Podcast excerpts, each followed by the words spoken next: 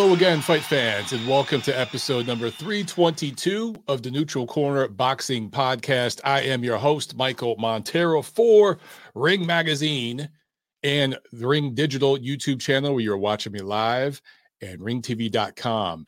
As always, guys, we remind you please make sure you're subscribed and click that little notification bell so you never miss a live episode of the show. But if you do, it's all good. You can catch out the audio uh, you can catch up with the audio version the next day. That is on podcast platforms around the world. Just look for uh, my handle, Montero on Boxing. And by the way, if you're not following me on social, including YouTube, I got my own YouTube channel. It is Montero on Boxing. And you guys can check out my website, MonteroOnBoxing.com, where you can donate directly to the show. That's the best way to donate. Uh, if you want to tip the show at all, I don't care if it's 50 cents. If you're entertained, you want to tip the show, uh, check out MonteroBoxing.com. Also, if you want to get some MOBTs, um, you can definitely check them out there. You can pick them up and uh, we'll ship them out to you. All right. So, uh, yeah, TNC 322. And guys, look, we are in the middle of uh, a hot hot summer, right? And the schedule is a little dim right now. There's not a whole lot going on, but it's all good. We still got plenty to discuss. I'll get into all that. Um, you know, maybe you guys want to call in and talk about Ryan Garcia, maybe not. We'll, we'll find out. We'll see how the phone lines look. But in the meantime, I remind you, please, please make sure you pay that fee on this show. We do not charge a monetary fee. All I ask is that you share the show. This show gets around by word of mouth. We don't do ads here. I turn down requests to do ads all the time because I want to just do a boxing show, man, and just talk about it the way it used to be, where there wasn't 5 billion ads throughout the show. If you listen to the audio, you're going to hear ads. But if you watch the video here live, no ads. And uh, we're one of the few boxing pods, um, you know, a known popular boxing pod that isn't full of a bunch of freaking ads. And we're able to get by with that because of you guys, because you pay the fee. Just share the show. That's all I ask, man. If you get anything out of it, just share it, post it on your your Instagrams, your TikToks, or whatever the hell I don't even know because there's so many damn social media apps. I can't keep up with it. So yeah, just share it, get it out there, man, and, and let your friends know what's up. All right, that's how we get the show going. Uh, we already got a bunch of you on the chat. Make sure that you smash that thumbs up button and uh, thanks for being here, guys, if you're watching live. By the way, if you're watching live, it is the middle of July, like I said before, a very, very hot summer. I know you guys are having a heat wave over in Europe, over in UK and Spain, uh, Portugal. Uh, you guys, it's burning up over there. It's been burning up here in America too, particularly on the East Coast. Um, if you're watching right now, congratulations. Let me, let me go ahead and get the applause going. You are truly, truly a boxing degenerate. Your your your stamp, your irrevocable stamp, your pass has been stamped. So congratulations to all of you for being true degenerates like me. all right, uh, let's get into this. Uh, yeah, so, okay, yeah. Chris Bergen here in the chat. He's in the UK. Says uh, heat wave in the UK. All time record temperature due tomorrow is 37 in the north 40 down south. Now, of course, that's Celsius for my for my fellow Americans watching. I want to say, Chris, I want to say 36, 37 Celsius. That sounds to me like 96, 97 degrees Fahrenheit. Correct me if I'm wrong. You guys can check. But um, I want to say, yeah, man, 40, if it hits 40, that's got to be 100 degrees Fahrenheit for you guys. Um, yeah. So that's pretty freaking hot for England that you guys must be dying over there. You guys do not get heat like that, man. That is crazy. Oh shit. No, I was a little off. Okay. Uh Taurine says, hit the likes, you bastards. I agree with Taurine. Chris said that 37 Celsius is a buck 04. Okay, my little brain calculator here doing it in my head live was a little bit off. Forgive me, guys. Man, that's hot as hell. 40 is 110. Holy shit, man. That's like Las Vegas weather. And I know you guys are not used to that. Plus, it's humid there. So, all right, I know you're waiting here to talk about the weather, but damn, that is crazy. You guys stay safe because I've heard uh, people in Spain and I think Portugal, like hundreds of people have died. I know it's usually like elderly folks and stuff. Man, just be careful, man. Crazy, crazy times, right? Never a dull moment. All right, news and notes. Not a whole lot to talk about.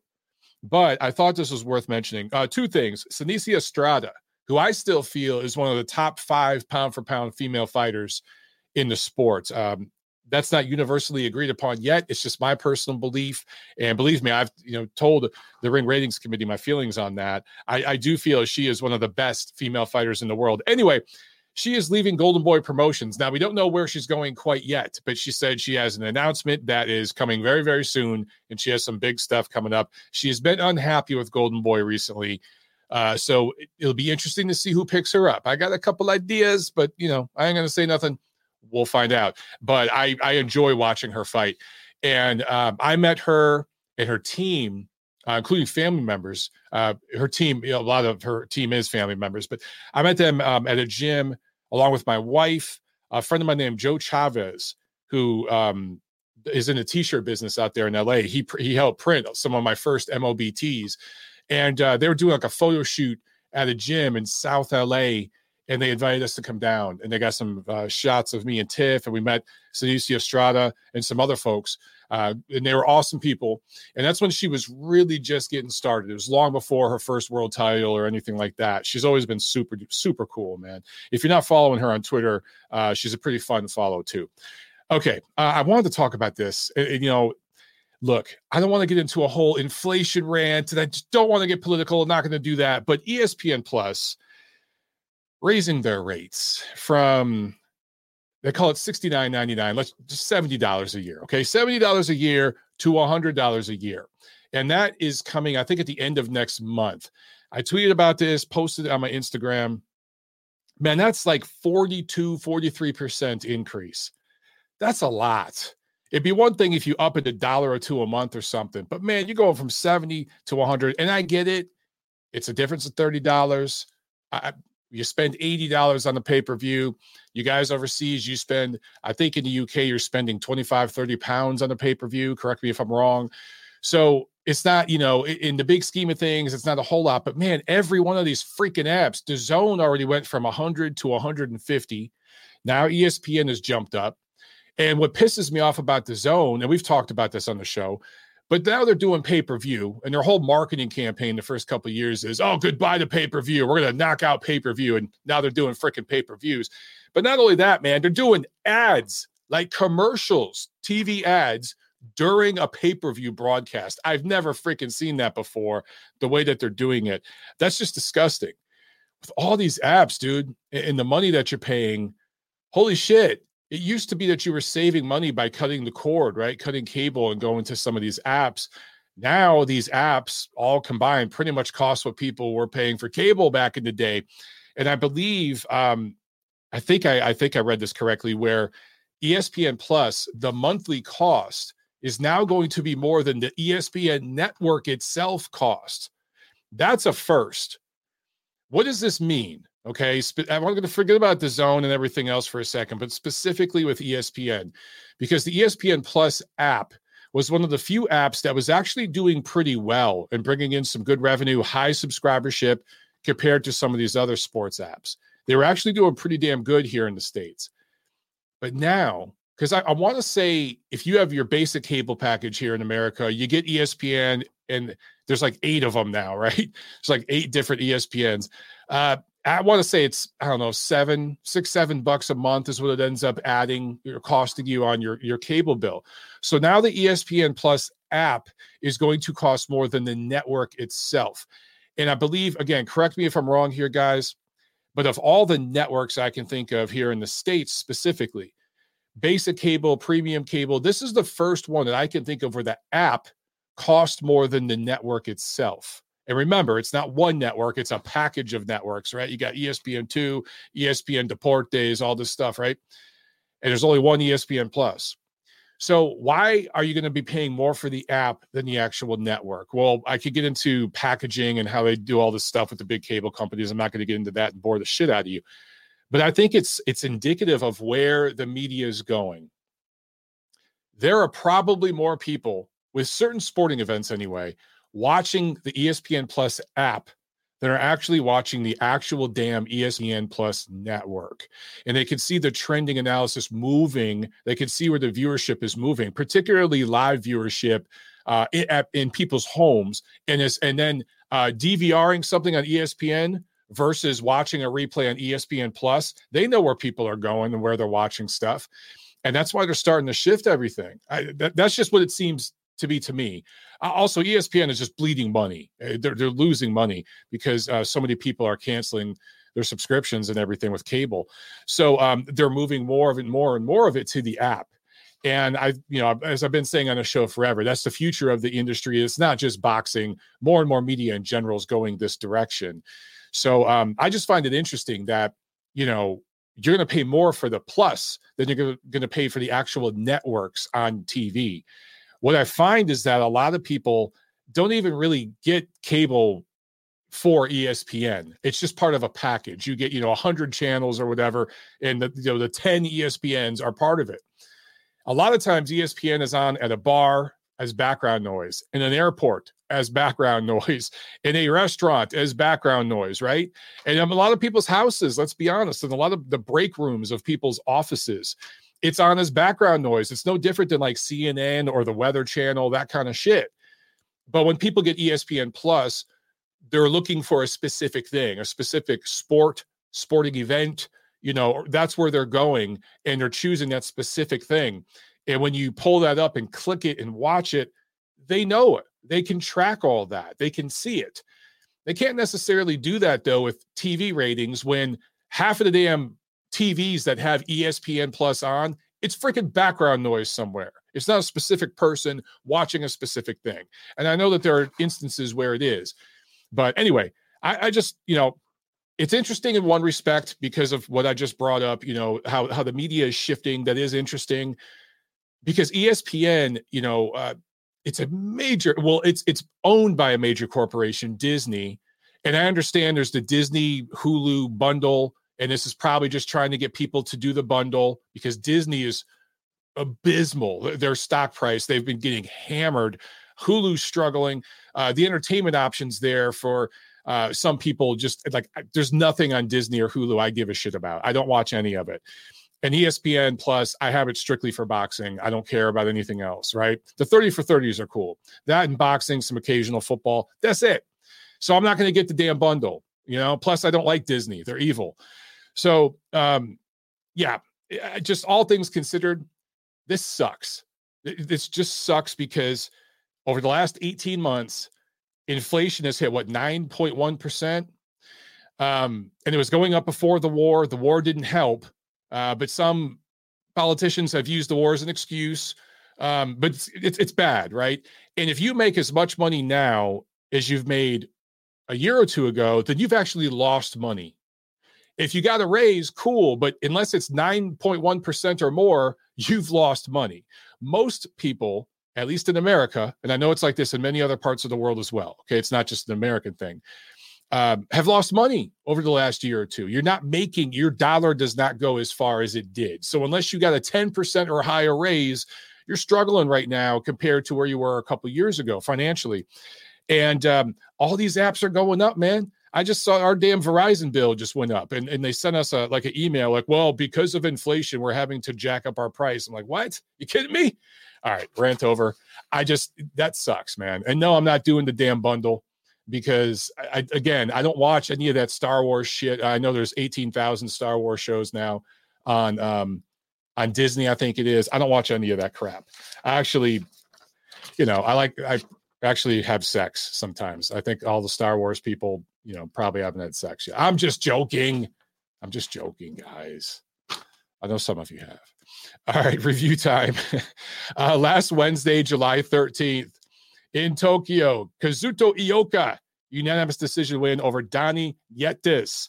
This was the fifth defense of Ioka's WBO junior bantamweight title. It was a near shutout. We can call it maybe 10 2, 9 3. That's pretty much what this fight was. Uh, Ioka has two losses, okay, but one of them was controversial, and that was his loss to Nietes in their first fight back in 2018. That was a split decision. Some people, a lot of people thought that Ioka had done enough.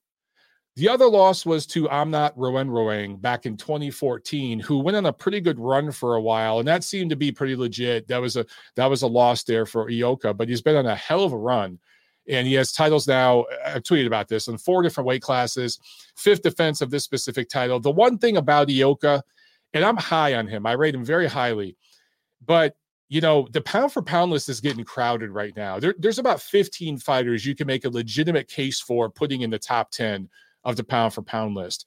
And for me, I've been thinking about this a lot. For Ioka to get back in my top 10, because he was there, he's been bounced out. Dude, he's got to unify titles. He's got to fight one of the other top guys, even if it's one of these older dudes. Now, Nietes counts. That was a fantastic win. And he's had a couple of good wins recently. But I want to see him in there against an Estrada, against a Chocolatito, you know, that type of fighter. I want to see how he does outside of Japan in the West against one of those guys. Um, that's still missing on his resume. And, and with some of the Japanese fighters, they do travel, they come over, right? Some of them don't. They just kind of stay over there. And they might go to like Macau, China, or Thailand, the Philippines, whatever, but they don't come over to the West. I want to see uh, Ioka travel. I really want to see that. Friday, July 15th, Top Rank had a show from Temecula, California on ESPN and ESPN Plus. Arnold Barboza stays perfect, improves to 27 and 0 with a unanimous decision win in a 10 rounder uh, junior welterweight fight, of course, 140 pounds, against Danielito Zorrilla, uh, who suffered his first loss as a pro. This was Mexico versus Puerto Rico in terms of the, the fighter's heritage. Uh, yeah, first pro loss for Zorrilla. Barboza says he wants Teofimo Lopez next. And of course, that's what Top Rank wants to do. I think it's very, very possible that we could see that fight by the end of this year and that could be a fun fight in New York, somewhere in that area. You know, November, December, somewhere in that time frame. That'd be awesome. I hope we don't have to wait till next year because Barboza has kind of been on the shelf for a minute. So he got his ring rust off with this performance. Teofimo has a fight coming up. That's a gimme. It's a layup. He'll win that fight. And then both of these guys, should there be no injuries for Tio, and get him right back in the ring. November, December. I think that'd be awesome uh, to see those two fight. I think that'd be a lot of fun. Lightweight prospect out of Southern California, Raymond Muratalla improved to 15 0. He's 25 years old from the Los, greater Los Angeles area in an eight round uh, fight. And of course, 135 is a lightweight prospect. Uh, this fight actually was a little over lightweight. I think um, they came in a little over, but he's he's going to settle in at lightweight. And then Saturday, July 16th is Golden Boy Promotions, the return of Ryan Garcia in Los Angeles at the crypto.com arena. I still hate that freaking name. It's still Staples Center. I don't give a damn. Uh, this was broadcast on the zone. And in the undercard, Alexis Rocha, a unanimous decision win in a 10 rounder, 147 pounds. And Lamont Roach, unanimous decision win in a 12 round fight, um, junior lightweight, 130 pounds. This was a WBA eliminator. So he's factors uh, our figures to be in line for a shot at one of the WBA's 14,000 titles there at 130 pounds at some point over the next year or so. In the main event, Ryan Garcia, KO 6 win over Javier Fortuna, who was dropped in a fourth, fifth, and sixth round, does not beat the count when he got dropped in the sixth. This was a 140 pound fight. It was not Ryan Garcia who wanted 140. Apparently, it was Javier Fortuna himself that requested 140 pounds. Um, I told you guys on my show Friday on my channel, Montero on Boxing. If you're not subscribed, you're a terrible person. Do it now. Um, on our show Friday, we talked about this, and I said, listen, uh, Fortuna. I'm not going to say this. What you know, people. Are, oh, it was a dive. You, know, you always have those crazy conspiracy people. That's not what this was. To me, this was a fighter that was a little over the hill, a little bloated, um, coming in a little heavy, wasn't training seriously, not 100%. He was in shape, but not in that prime shape, premium conditioning, right? It's like when you get that premium car wash and then there's the super duper deluxe premium car wash, right? He got that regular shit. he got that regular car wash, not that super duper premium shit, right? that that's where he was conditioning wise. And he looked a little soft at the weigh in. And I told you guys Friday, last Friday, bet on Garcia stoppage. And that's what you saw. Uh, so listen, Ryan Garcia did his job here. He did pretty much everything you could ask for him to do. I also told you guys last week that Golden Boy Promotions has wanted this fight for over a year now. They saw something in Fortuna that worked style wise and size wise for Garcia. They've wanted this fight for a while. They're matchmakers. They had their eyes set on this matchup. There was a reason for that. And you saw why. All right. So, had this fight taken place last year at this time, like it was originally supposed to, you know, maybe it goes to the ninth, 10th, 11th round. I still think Garcia gets the stoppage. It may have been at 135. He may have been a little more sapped. Maybe wouldn't have had as much pop in his punches, uh, whatever. In the end, style wise, and with these guys, their size, the trajectory trajectory of their careers, where they're at right now, I still think Garcia would have won that fight. Now he gets the six round knockouts. And of course, uh, the first thing he says is he calls out Gervonta Tank Davis, right? And people have been talking about this all weekend. So this is what boxing Twitter has been discussing all weekend since this fight. And these two have been compared a lot. Ryan King Rye Garcia, Gervonta Tank Davis. Now, on the surface, I understand it. First of all, let me say this neither side wants that damn fight. Neither side. Okay. We could sit here and nitpick about which side is ducking more. And there is one side that is avoiding it more. I think you guys know which side is. Doesn't really matter. Neither side really wants this fight right now. It ain't happening. So let's just drop it, okay, in terms of actually believing the fight's going to happen, because it's not. What I don't understand, I mean, on the surface, marketing to casuals and rubes, as I call them, simpletons, yokels, I understand why they make the comparison. But there really shouldn't be a comparison between these two fighters yet. Uh, I even saw some dummies on Twitter um, trying to beef and saying, like, um, well, Gervonta Davis sold more tickets at that same arena because I guess this this fight sold about eleven thousand tickets at Staples Center, and when Gervonta Davis fought Isaac Cruz, it did fifteen thousand, right? And so there were people on Twitter, idiots, dummies, saying, uh, "Well, that proves that Tank is a bigger name, right?" And there's this this dick measuring competition between these two groups of fans and media lackeys who are, are kind of getting paid indirectly uh, through this whole thing uh, that go back and forth over this kind of shit. Well, this guy has more social media followers. Well, this guy sold more tickets. They always leave out the details. Gervonta Davis's fight against Isaac Cruz, yes, it was the same venue. Yes, it did about 4,000 more tickets. It was also an early December fight card with a strong co feature that brought in several thousand tickets, mind you. Sebastian Fundora fought in the co main, that's in LA, and he brought in several thousand tickets uh, for his co- that, that fight in the co main.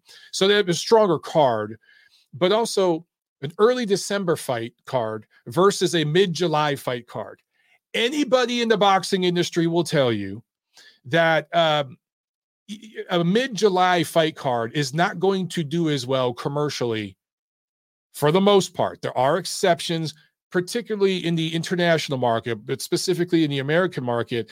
A midsummer fight card is not going to sell like a fall show, a winter show, an early spring show. It just doesn't.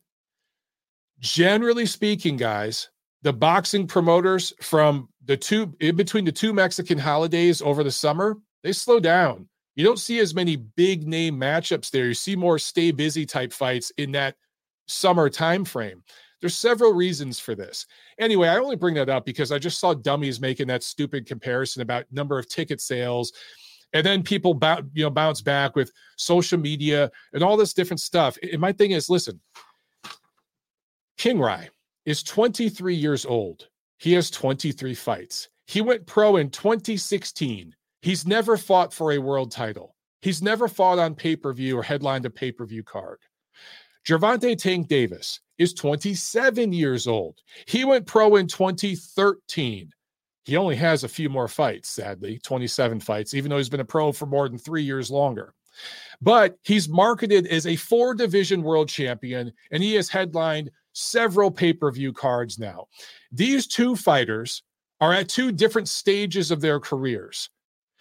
If you want to compare King Ryan Garcia to anybody, compare him to Devin Haney, compare him to Teofimo Lopez, because he's he has more in common with you know his length of time fighting as a pro, his age, those sorts of things with those fighters. That's who I'd compare him to.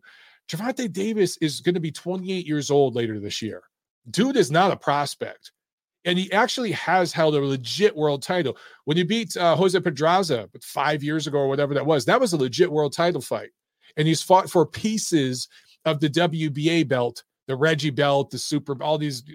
I can't even keep up with the types of WBA belts he's fought for. But even though they're not the legit world title, it's being marketed that way and he's a pay-per-view guy, right? He's being marketed as a headliner, a quote-unquote pay-per-view star, a four-division world champion. Ryan Garcia is still being developed or uh, uh, marketed as a developing fighter who uh, just got with a new trainer. This was his second fight with him. These two are in different stages of their careers, in my opinion. What's crazy is that in terms of their level of opposition, it's not that different. Now, I'd put Gervonta Davis's level of opposition slightly above Ryan Garcia's, just because when he fought Leo Santa Cruz, the amount of experience Leo Santa Cruz had, more experienced than just about all of um, Ryan's fight uh, opponents. So, in that sense, I'll give the edge to Tank. But when you look at the fact that Leo Santa Cruz started at what 118, 122, uh, he had some decent work at 26, but you know he moved way up to fight Tank, and that was basically a cash out fight. That was what Mikey Garcia did for Errol Spence, right? And you see that happen over there a lot, the way they do business. And look, man, Ryan Garcia, his team is doing the same damn thing. Javier Fortuna, small guy that they, you know, came up. And you know who they're going to fight next? Joseph Diaz Jr., who, you know, it started at what, 126? and they're going to fight him. They're going to make him probably come up to 140, right? So they're doing the same thing over there. I get it, guys, you know, but the reality is, yeah, Gervonta Davis went pro in 2013. It's 2022. That's nine years. He's been a pro for almost a decade. Okay. You're comparing that to a guy in Ryan Garcia, who I would call a contender now, a legit contender, but he's just getting to that contender stage. He's just getting there.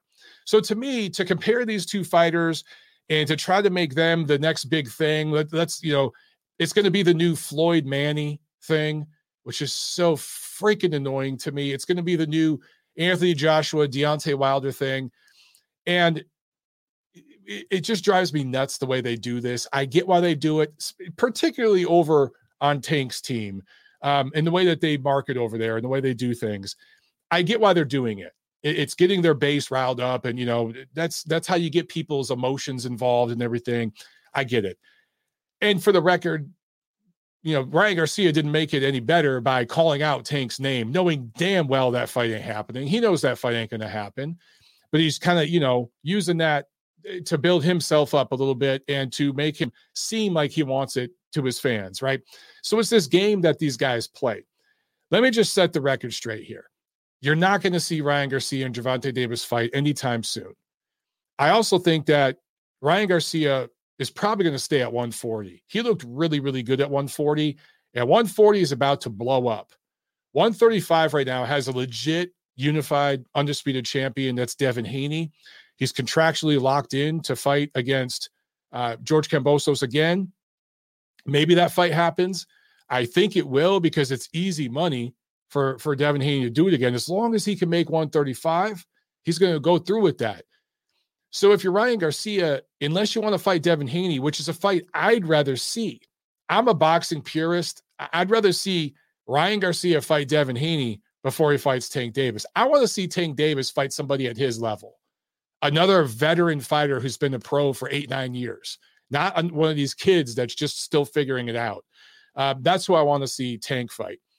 But I don't think Ryan Garcia is going to fight Devin Haney. I think he's going to stay at 140 because Josh Taylor already got stripped of one belt. He's maybe going to fight one time more in that division. Then he's moving up, and all those belts are going to open up, and there's going to be opportunities to fight for a vacant title there soon within the next year. And I think that's what Ryan Garcia and his team are targeting. That's the way I see it anyway. All right. We got some super chats to catch up on. And then I got a preview what's up this week. There are some fights this week. Trent Nam Perea with the super chat. Thank you so much, my man. He says Ergashev, Detroit card looks dope. Ismailov, Hicks. When is Ergashev fighting up there in Detroit? Let's see. See if I can find this. Shohjahon Ergashev. Let's pull up his resume. He is fighting at the Garden Theater August 10th in Detroit. Interesting. Who else we got in that card? Yeah, we got Joseph Hicks Jr.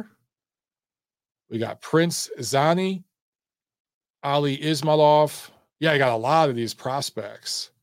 Wow, I got a bunch of undefeated prospects on that card. Interesting. From Salita Promotions. Okay. I'll check that out. Garden Theater Detroit. All right. I like that show. That's a fun show. And then we got um, Sam with the super chat. Thank you, Sam. He says Regis versus Ryan at 140 is a good fight next. I'd love to see that. I'd love to see it. Does it happen? No. Um, it doesn't, which sucks. But yes, I agree with you, man. I'd love to see that. Honestly, though, um, I guess you know, I was gonna say Ryan Garcia isn't ready for Regis Prograis, but when is he gonna be ready? At some point, he's really got to step up, right? That'd be a big step up for him. Regis Prograis is a good fighter, a physical fighter too. Uh, so that would definitely be a tough fight for him. I'd love to see it. Don't think we will, but boy, would I love to be proven wrong. All right, preview time. This Saturday, July 23rd, Top Rank has another show at the Grand Casino in Hinckley, Minnesota. This is on ESPN Plus. I don't think it's on the network, it's on the app. And this is a decent fight card. Okay, I don't want to bash these fighters, but what I'm going to say is this is the level of stuff that they leave exclusive to the app. There aren't many fights that you get that are super high level fights that are exclusive to the app. They usually put that stuff on the network. So for boxing, if you're subscribing to ESPN Plus strictly for boxing, are you getting your money's worth right now? You know, I can say the same thing with DAZN, but I feel like DAZN has had more shows because it's not like there's a DAZN network where I could watch them, right? What's cool about ESPN Plus is anything that's on the network does go over to the Plus. So if you missed the live uh, broadcast on the network, you can watch it on the Plus later. That's nice. But also, if you got DVR, which 99% of people who have cable now do, it comes with you know your your bundle or whatever. You could just DVR record the show on TV and watch that later. So Again, I ask, is ESPN Plus giving you enough value for a $100 a year as a boxing fan? I know uh, a couple of you guys on Twitter told me that ESPN Plus for UFC fans, you you have to pay for the app, I guess, and then also pay for the UFC pay-per-views. And they do multiple pay-per-views a year, and they're 75 bucks a pop. So they're gouging UFC fans over there as well. If I'm incorrect about that, please correct me, guys, uh, in the chat. But that's what I've been told. Um, so it, it's not just boxing. They really seem to kind of be gouging dudes right now. Anyway, this is the level of show that they leave exclusive to the app. It's not really a high level show. This to me is a midsummer July show. This is the epitome of a July show. Um, Joet Gonzalez against Isaac Dogboe. Look, for a diehard fight freak, this is a good matchup. This is featherweights, 10 rounds. Uh, Joe Gonzalez, 25 and 2, 28 years old, based out of Los Angeles. Dogboe is 23 and 2. Both of these guys have two losses in their careers, right? Gonzalez is a taller, longer guy. His losses were to Shakur Stevenson in 2019 and Emmanuel Navarrete in 2021. Was never stopped. Went to distance. Seems like a durable guy especially at 126. Dogboe, best work was at 122, junior featherweight. Moved up recently. His two losses were both to Navarrete. Went the distance in the first one, was stopped in the second one, and quite, quite frankly, got beat up in that second one.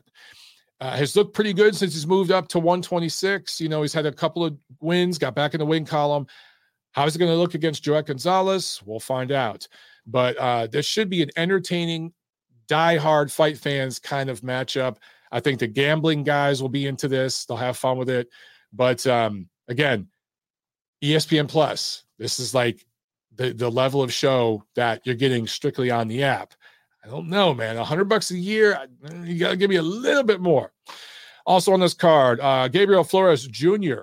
going up against Giovanni Cabrera, who was born Giovanni Cabrera Mioletti and dropped the Mioletti off of his name and just kept it Giovanni Cabrera. I'm curious about that. I'm not sure quite why he did that. Uh, Flores 21 and 1. Mioletti, oh, I'm sorry, Cabrera 20 and 0. 10 rounds, lightweights. Flores, you know what's interesting about this fight? Both guys only have seven stoppages. So Flores has seven stoppages in 22 career fights. This, of course, is his second fight back since his first pro loss to Luis Alberto Lopez in 2021. Cabrera, seven stoppages in just 20 fights. And this is a step up in class for him. So if you're betting that fight, yeah, you should bet the over. you can almost guarantee it's probably going over. Neither one of those guys hits hard. And then uh, undefeated Italian heavyweight Guido uh, Vianello, he is fighting in an eight rounder against TBA, otherwise known as Tom Bob Anderson. All right. Um, so that's that for the preview. Let me uh I saw let me make sure I got this correct because who was in the I think Keith is saying Keith in the chat says total cost for UFC fans will be over one thousand dollars annually after the new fees are put in place. One thousand might be exaggerating it slightly, but yeah, I think those guys are starting to pay a lot too. What's interesting is, you know, the UFC has become very corporate since that four billion dollar sale, and the very thing that made their sport grow so much, and the very thing that you know they they bitched about some of the issues in boxing. Uh, they're starting to go down that route. You can see it happening already. Um, so you know, it's just what happens as things get bigger. The one thing that still happens in UFC is fans get the fights they want because there's really one organization. It's just, boy, are you starting to pay for it a lot.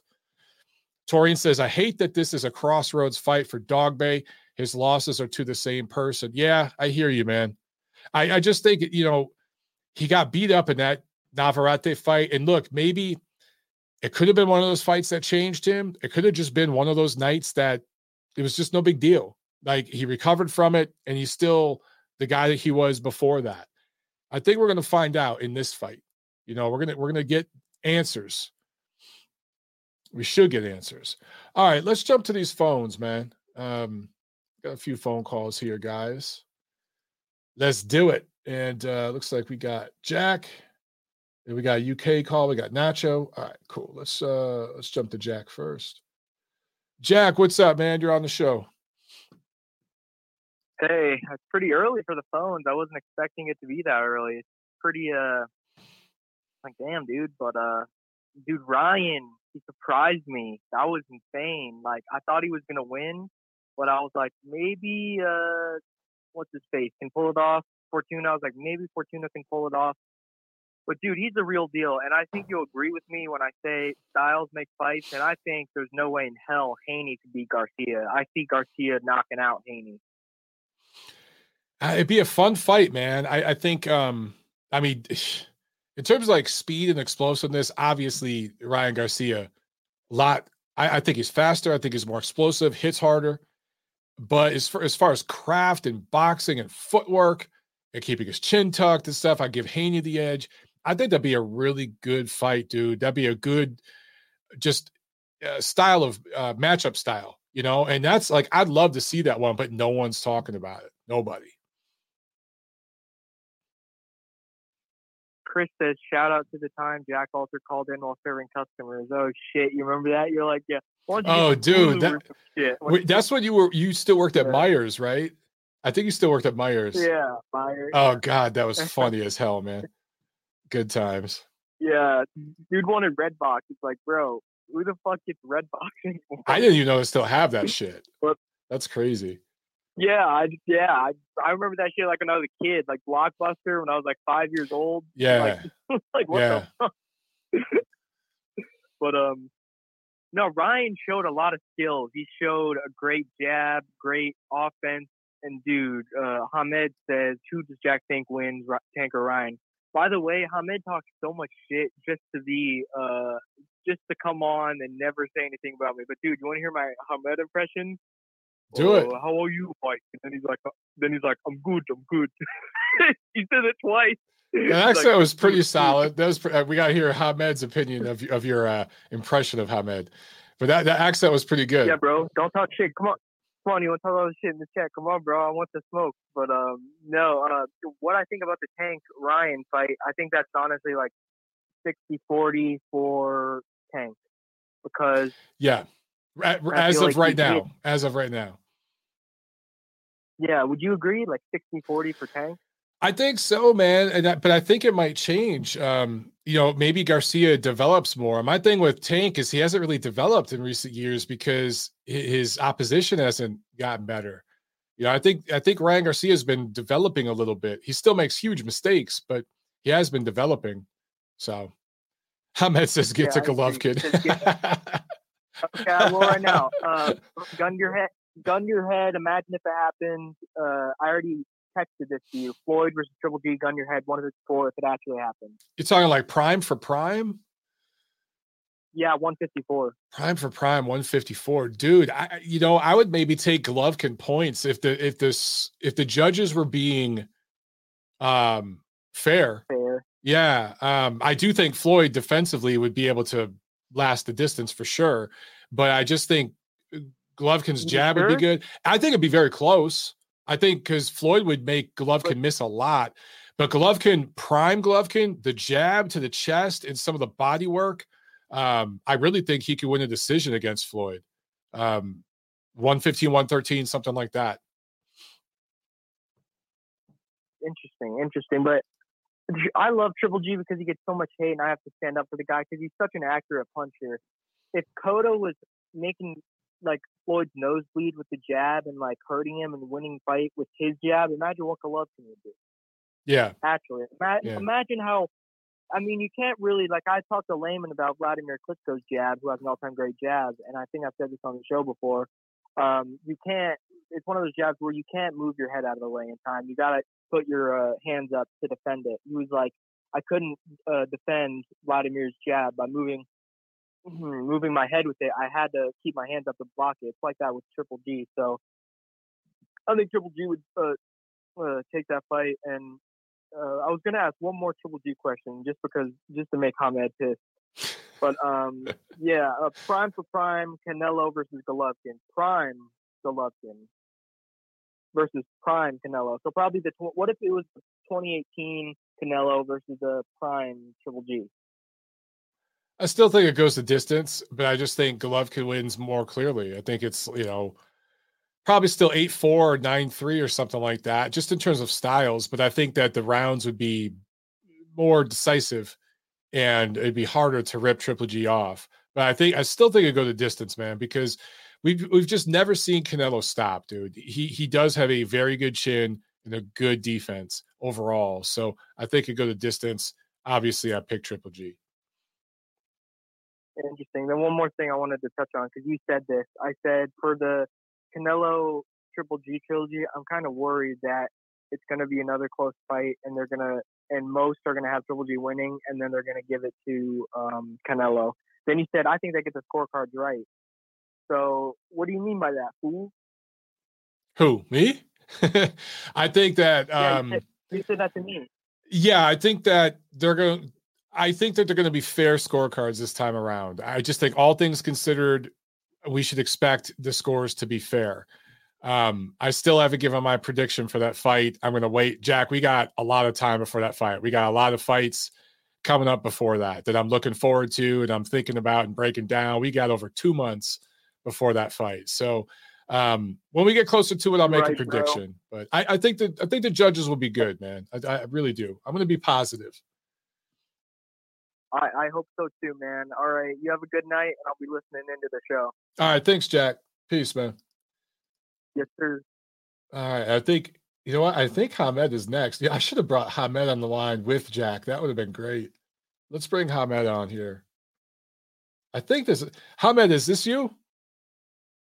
Yeah, yeah. Hey, what's up, man? How you doing? Nothing much, man. Same as usual, but yeah. I, am not I'm not mad at what you're saying, but I think it was uh, over comment over Golovkin and Sergio Martinez. I, yeah, I, I think from the Friday while, show. I, yeah. yeah, I known him for a while because I used he, when he started watching boxing, he used to be on another show, and I I used to hear his opinion. I mean, let's just be real. He's he's a big Golovkin fan. I'm not a, detractor, a hater by any stretch, but I don't know if he was watching boxing when Sergio Martinez was beating up guys like Pavlik, uh, Paul Williams, and Chavez. Now, I'm not saying that that means he would have beaten Golovkin. I just don't think that would have been a cakewalk. Cause style-wise, uh, oh yeah, no way. fight, I, I, I can see Golovkin winning that fight, but to me that would have been like a close fight. Uh, maybe Golovkin drops him, but I don't know about knocking him out. Uh, it's possible, but I think it's possible. I think I'm, I'm with you though. I think it would have been a close fight, but uh, I think Golovkin's jab instead would have slowed down Sergio's movement, and I think there would have been an opportunity for Golovkin to stop him late. But I definitely I would have yeah, edged what, that fight to Triple G. I would have. Yeah, but what time are we talking about the fight? Because I, I don't know if, like, a lot of these Golovkin fans, I don't know if they were watching boxing. I'm not talking about normal fans like these fanatics. Because in 2010 and 2011, Sergio Martinez, I know he started boxing late, but he was like 34, 35.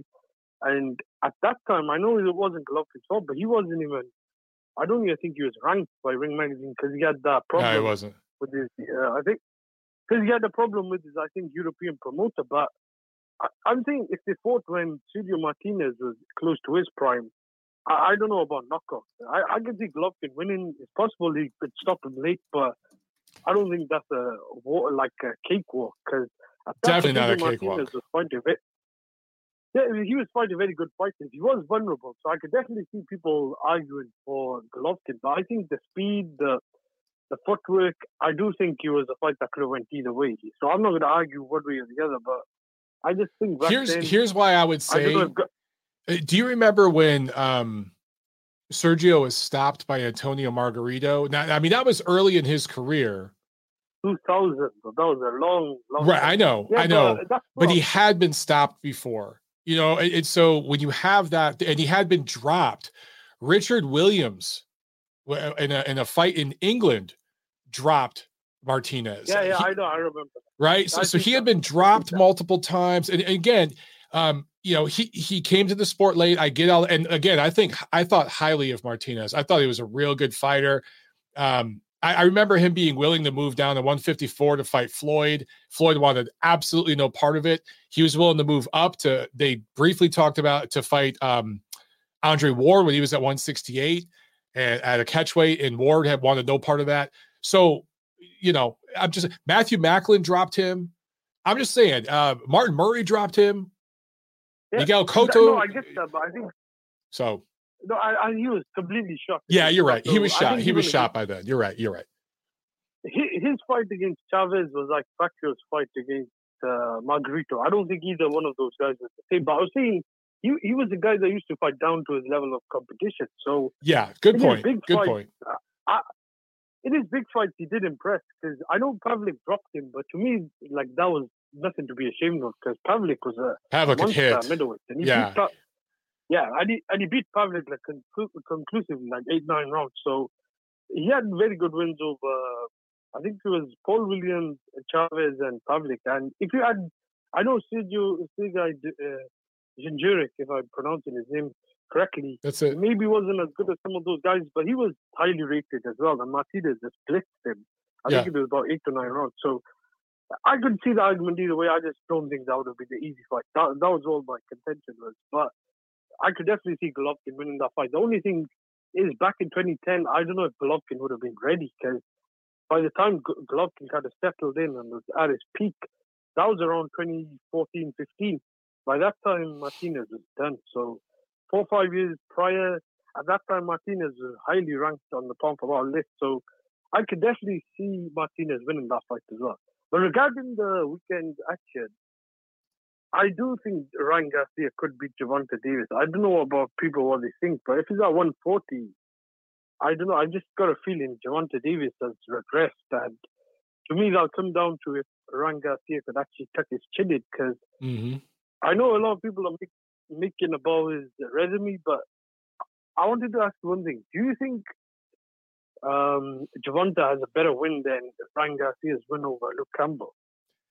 Yeah, I've heard a couple shows uh, talk about that. You know, um, comparing So for me, I, I think Tank's best win is Jose Pedraza. A lot of people would point to Leo Santa Cruz just because of the name recognition, but he was so past his best fighting weight and so past his best uh, in terms of his being past his prime. I, I rate Tank's best win as Pedraza, and I would say that um, yeah, um, Luke Williams was was Ryan Garcia's best win. I I, I don't know, man. They're kind of even to me. They're, they're kind of they're, one really doesn't stand out above the other. Flip a coin, you know. That's the that's the way I see it. Uh, yeah, yeah, that's a good point. Luke Campbell did win a gold medal. Oh, Luke Campbell. I called him Luke Williams. I'm sorry. Uh, Luke Campbell. Sorry. there is a Luke Williams, but yeah, yeah, it was Luke Campbell.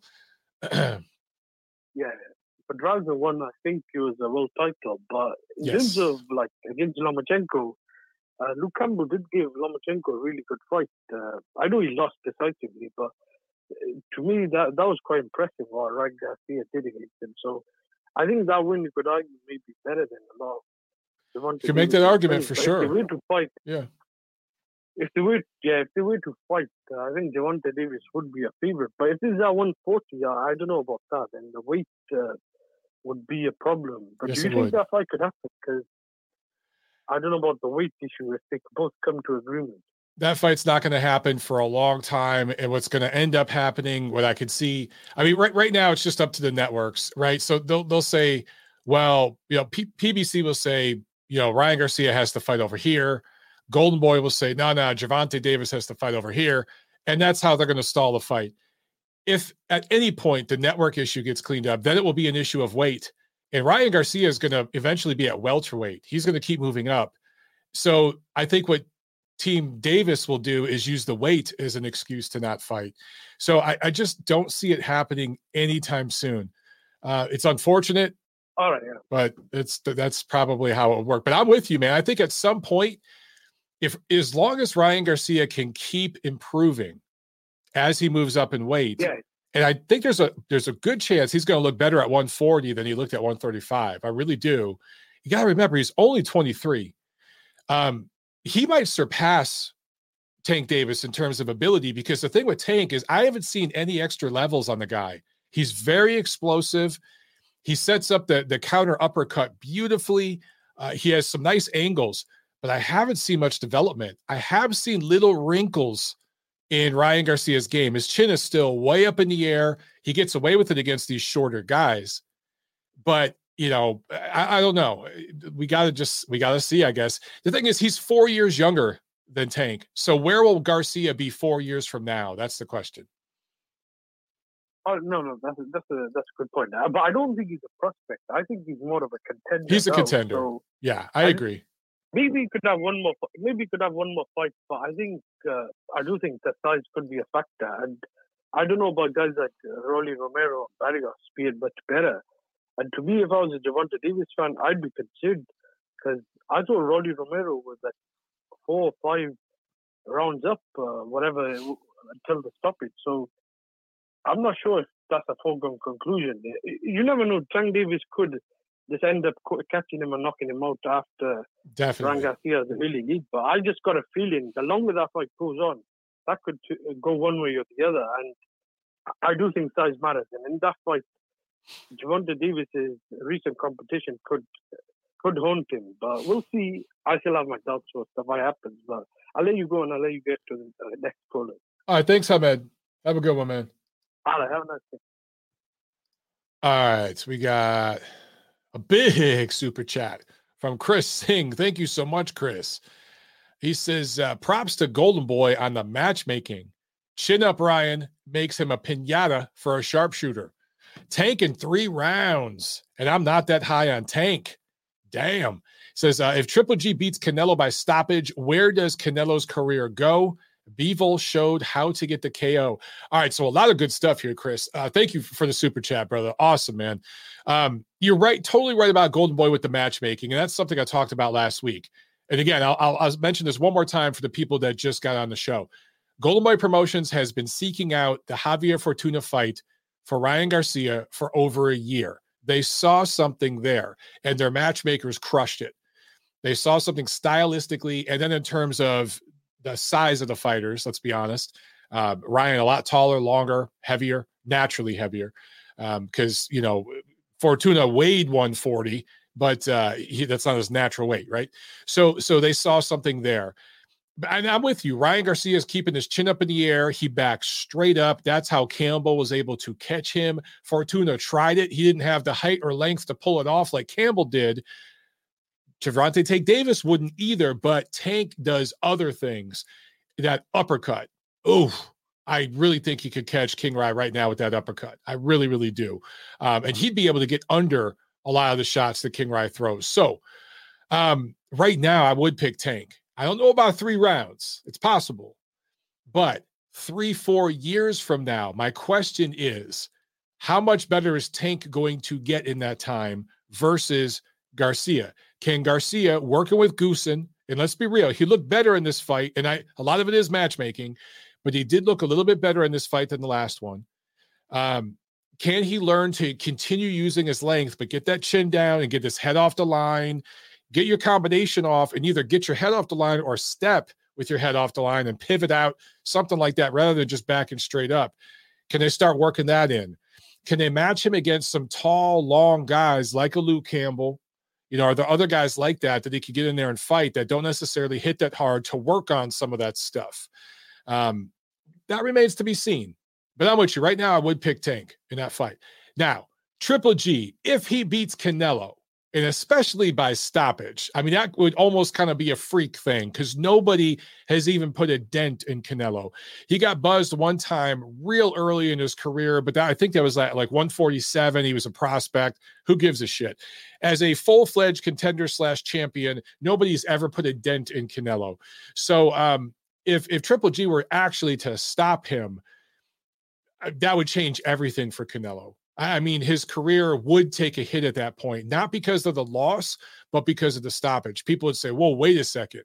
Two L's in a row, one of them by stoppage against the guy that you hate more than anybody else in the world. What's going on here, right? That really would change the business. As far as Canelo losing to Triple G, period, if he loses a decision, if it's like, let's say it's a close fight that could go either way, like the second fight was, but this time Golovkin gets the decision, probably not going to happen. But I'm just saying, if it did, um, I think there's a lot of fans out there who would kind of look at it like, well, that's the universe, you know, righting a wrong and working everything out. And now we can all just move on. I don't think that really hurt his marketability that much, but he'd have to get right back in there, man, real, real soon. He'd have to get back in there. Um, probably the early, early next year and, and get a solid, solid win. Um, and you know, the, the rematch with Bivol is looming, but he has to look really, really impressive against Golovkin and win big in that fight for people to really be interested in the rematch with Bivol, or else that that's going to be a tough sell too. All right, let's get to this other super chat. CJ Duncan in the house with the super chat. Thank you, CJ. He says PBC duck into zone. you know what? Yeah, that, that, that's that's probably the best way to put it because it's true. Uh, but you know, I could also say Grandpa Bob and, and top rank duck in the zone. Although, you know what? They have done cross promotional fights before because they had Ramirez fight uh, Hooker. So they've done stuff like that before. But yeah, Everybody ducking. All right, back to the phones we go. And we got Nacho on the line. What's up, Nacho? How you doing, man? All right, Mike. Uh, not too bad. Um, so in regards to uh, Ryan Garcia, like you said, we called it. You know, he got the stoppage in the middle of the fight. Um, basically, just beat up a fat, out of shape uh, Javier Fortuna. Like you said, it was really good matchmaking by uh, Golden Boy. Um, there were a couple of things though, Mike, like you were talking about right now about uh, Ryan being with Goossen. There's a few things he definitely has to clean up yeah. moving forward. The first one being um, he definitely needs to stop that habit of when a guy throws a punch at him, instead of either tucking his chin or you know trying to use his gloves to block the shot, he has this habit of pulling his head back in the air and leaving himself wide open for something looping coming over the top. He's lucky Fortuna wasn't long enough and tall enough to land something. Yeah. Because I think he would get nailed with something if he if he doesn't fix that. The other thing too, Mike, is uh, relying exclusively with uh, his left hook. That's the one thing I saw in the fight that I was kind of like, hmm. He needs to definitely uh, learn how to throw a straight right or an uppercut to mix in with that left hook of his because he threw an extremely uh, crazy amount of left hooks targeting Fortuna, and he landed a few of them, but he missed a lot of them. So I think if he learns how to mix up his shots better, he can definitely set up that left hook instead of just exclusively relying on the left hook. And then the third thing was um, his inability to like not know how to fight on the inside. As Yeah. soon as Fortuna would get in close, he would either start really backing up and trying to circle away, or he would just hug Fortuna in order to avoid getting hit. I think I hope Goossen, you know, works with him on that, kind of just trying to learn a little bit of infighting because he definitely could use it for a kid his height in those divisions. I think that would benefit him uh, more than anything else. Um, and like you were saying about um, Tank and uh, and him if they ever fought, I don't think the fight happens. I agree with you, Mike, but I I kind of definitely see. I don't really see Tank getting any better at this point. The guy's going to be 28 soon. Right. He is who he is. You know, they, they've developed him as much as they can, but I don't think you can really add m- many more things to Tank's uh, arsenal at this point. With Ryan, I think you can add a few more wrinkles to his game, and I think you can get him uh, to be a, an even better fighter right now at his age than you can with Tank. I agree. So if that fight if that fight does happen, I don't see that fight happening for at least a few more years, which is the sad part because I think both of these guys could fight each other right now, and win or lose, I think it would be entertaining entertaining enough that you could probably have a second and possibly maybe even a third fight. Yep. But these promoters are so petrified of having their guys lose. That's why we don't see, you know, uh, trilogies um, as much as we used to. So, you know, it's unfortunate, but who knows if if they ever do uh, match up. I do uh, have a question though, Mike. Uh, T- uh, Taurine brought it up in the chat. Do you really think that uh, Tank fights Frank Martin at any point? Hmm. Because Frank's at 140.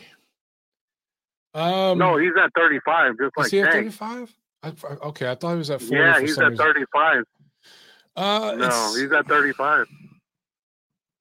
it's possible, but I don't think that's the kind of fight they do right now at all. I, I just that what they would say right now is there's no money in that fight. There's no reason to do it. Um, and I do think Frank would give him some some stylistic issues. Um, and yeah, I, I just it, that's the kind of matchup that they're avoiding over there. You know what I'm saying? Mm-hmm.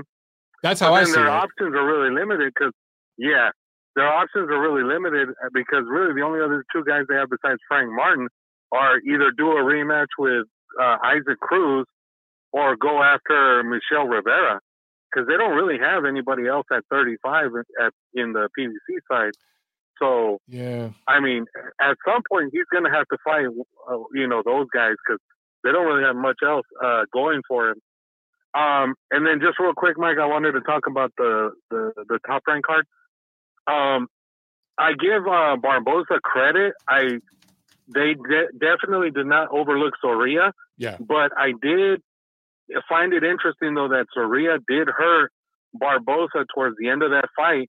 I think if the fight ends up being a 12 rounder, who knows? Maybe he might have been able to go out there and, and really, you know, uh, end the fight because he wobbled him pretty good in that 10th round, and Barboza literally just kind of had to hang on through the 10th round in order to make sure he made it to the scorecards. I mean, he boxed a beautiful fight, but that's the one thing about Zorrilla that he had that Barboza didn't was that fight changing power, Mhm. and that was great. And I, I honestly was like, oh, he might end up losing this, but he hung on, and, and credit to him. I honestly think that's the guy. If Lopez beats Campa in a couple weeks, they have to be targeting him. I mean, there's really nobody else they should be targeting. I think Barboza probably makes the most sense because I seriously doubt they would put him in there against uh, Zepeda or Ramirez or anybody of that ilk. I think with Tio, you got to probably go with Barboza next if if they're going to stay at 140, you know, moving forward, which I think they yeah, are. But he the makes plan. the most sense. Yeah, he makes the most sense being the next guy up if if Tio looks good against Campa because I wouldn't put him in there against Zepeda or Ramirez. I think those two guys could beat him. To be honest, I, I don't think they'd be intimidated by him uh, at all. Um, and uh, oh yeah, and then uh, just real quick, um, the fight this weekend, Mike. I agree. It's getting really tough to justify keeping this ESPN uh, thing because man, if they start jacking up the price for us as boxing fans to watch cards that, for the most part, are decent, but they're nothing like spectacular.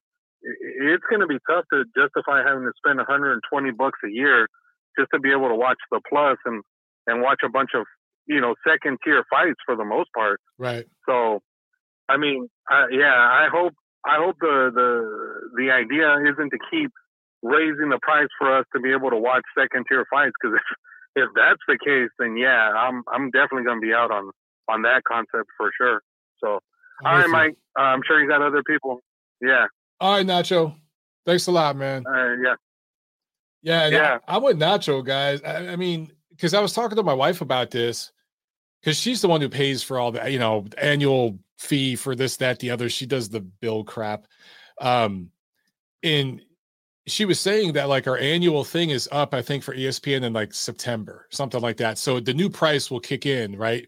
We're gonna have to pay this new price. And I'm thinking about it. I'm thinking, how many fights in the past year were only on ESPN Plus that I couldn't watch on ESPN the network? Uh, because I get ESPN with my cable package. We just have basic cable. We don't have a whole bunch of stuff. And I'm thinking, I, there's only a handful of fights that stand out, and it's some of these international fights that they pick up from like the UK or uh, from Japan. You know, sometimes they'll pick up these these cards from overseas and show them where you can catch them in the morning or like in the afternoon, which is cool. But is it worth a hundred dollars a year? Because some of these fights I can find on YouTube and stuff. So I, I just don't know, man. And then eh, same thing with the zone where they, they jack it up to a buck fifty. And we've talked about this on the show. They're doing pay per views now. And if you got to do pay per view for a premium because you're these guys want thirty million dollars a fight and stuff, I, I, I get it. But if I'm an annual subscriber and the pay per view is eighty dollars, give me fifty percent off. This twenty dollars off bullshit. What what is with that?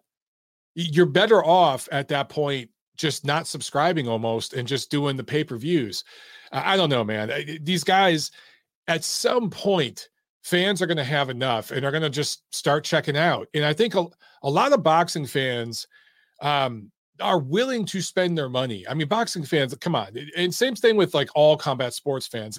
They are willing to spend money on the product because this is not like other corporate sports where it's all kind of paid for by corporations and you could just watch the game. You know, if we're talking basketball, baseball, whatever, you can just watch the game on TV. It's on somewhere, right? With boxing, with uh, UFC, whatever it is, you're going to have to pay money. That's part of being a fan of the sport, uh, of any martial art. Okay, I get that. Fans will support. They've shown this a million times before. But man, you're going to get to a certain point, especially if you're the zone and you're trying to do nothing but sports in, in this country, you know, specifically boxing. Dude, you got to have a, a product that makes sense and a buck 50 a year and now it's a hundred dollars a year for espn and then you got to have a showtime subscription for pbc and they're doing six seven eight pay-per-views a year and everything else. Dude this shit adds up. It adds up. And um the demos you know between boxing and ufc because i get it the price ends up being the same. I think it was keith in the chat who brought up hey man ufc does like 10 pay-per-views a year. You got to get the app. These dudes if you get every single pay-per-view plus the app, you are paying $1,000 a year to be a UFC fan. Boxing's pretty much the same. If you include all the apps and all the pay per views here in America, either way, you're paying a thousand bucks a year if you get all of them, right? The difference is the demos in UFC, it's a lot more suburban kids and and rich people, you know, watching i'm not rich, but like middle class, upper class people watching UFC. Boxing, it's a lot more working class people uh, watching it and immigrant populations and stuff like that uh, so that might not have the same amount of money. So, so you have to know your audience, dude. Eh, you gotta know who you're marketing to. So yeah, I don't know, dude. A hundred bucks a year for ESPN Plus, that's a tough sell when you're already paying a buck fifty for the zone. And then what is Showtime? And then Showtime ends up probably being a hundred bucks a year too. Um, you know, so so dude, this shit adds up, is all I'm saying. All right, back to the phones. We've got 631. Yeah, on the show. What's up? Hey, Mike, it's Keith. How's it going? Hey, what's up, Keith? How you doing, man? Good, good, good. Yeah, that's what I was trying to allude to. Just like if you are really just UFC fan, you're pretty much paying a granted, you're not more because of the the increase in cost. Yeah. Well. um, I just thought I wanted to ask you: Do you think it's feasible for like kind of like what ProBox with Paul Malignaggi and uh, Roy Jones are doing. Is it feasible for one platform to kind of just to kind of host and stream all the events if they were to work with like a DAZN, Showtime, or ESPN, or is that is you not do you not see that feasible? What you mean, like one platform has everything? Yeah, all the fights. So you know, yeah, fans have to do. You have to be a member of the Zone, ESPN, Showtime. You have to have Showtime as well. Like if it was a essentially where there's a one-stop shop for all the fights in one platform, so it makes it easier for, for fighters to or for fans to consume boxing and everything boxing. I was thinking about that, but you know, I, I just think the way things are structured right now, I can't see it happening because even with something like let's let's take DAZN it's it's global right? That's the difference between the zone and these other apps is the zone is truly global. It's in like over 100 countries. So in theory, if anybody had the infrastructure to do it, it would be DAZN. But there's different rights deals yeah. with each one of these networks. So you'd have to have a rights contract with Showtime slash CBS, and then with Fox, and then with ESPN slash Disney. And then you go over to the UK and it's Sky and it's BT. And so you have to do all these different rights um, contracts. And I just think the, the budget for that would be enormous. And I just think that it, it, just it couldn't happen here in the United States for sure. Um, even globally, I don't think it's possible anymore, and that sucks. Yeah, that's just the, I guess, the short-term thinking of boxing. Again, I said it, boxing, boxing promoters feel like it's a go out of business. So that is unfortunate. Yeah. Um, I just want to give my feedback on the Garcia Fortuna fight. Pretty much going to be echoing what everyone else says. I think if I'm if I'm Team Tank, I take this fight now, just because there's money to be made, and um, Garcia is still work in progress. Um, I I make Garcia a live dog if they were to fight now. Maybe you know, if, if Garcia if he keeps him at bay with his with his speed, his power, and his length, Tank finally catches him. Um, you know, later like second half of the fight after he figures him out, times him because what people don't what people don't realize is yeah Garcia does need to develop more, but Tank doesn't have the best defense. Um, yeah, he, he can be hit. hit. He, you know, we saw him get hit by Rollies.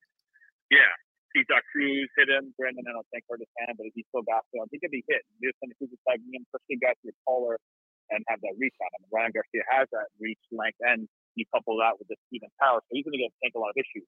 The issue with Garcia is he, he looked like he had better distance control this time, but he still put a straight back and chin still out. Um, and his punch variation is very limited. He throws basically one, two, three, or a variation of that, and he can be timed over the top of that. So if I'm Team Tank, I fight him now uh, before he develops more. Because mm. I, I, believe that anyone can improve regardless of their age. I mean, we saw a little bit of that with Wilder as well. It's just that that's not going to happen with Tank because he even said himself he didn't ask for the best opponent. Like he just he essentially just takes what they give him. So I don't see him fighting anyone better to elevate his game. And that's that's likely to happen ASAP if I'm Team Tank. If I'm Team Ryan, I don't want that fight right now. I'd, he should go. He should go through at least two more camps with uh, with Houston uh, before he fights. Haney would be a better fight. It's going to be a trickier fight, but I don't see Haney hurting Ryan Garcia, especially at 140. Um, and Garcia has the is familiar with Haney and he has the speed and reach to get to Haney uh, as opposed to uh, you know Kelly. Yeah, I think that's all spot on, man. I'm 100% with you. I, I think that if I'm Gervonta Davis and Team Tank, I, am with you. Fight Ryan Garcia now because, again, just looking at his frame, and what they have to work with. I think that over the next two to three years, he is going to develop as long as his chin holds up and he doesn't get clocked and like stopped or something. Uh, as long as he stays focused and sharp, I think he's going to develop over these next few years. And for Tank, he's not going to develop fighting the guys he's fighting. It's just not. Yeah, no, he's not. Um, you know, if Ryan Garcia stays disciplined and consistent, I mean, to be honest, he's got a big, pretty big frame. You can look, we're potentially looking at the next big star because of his, his look.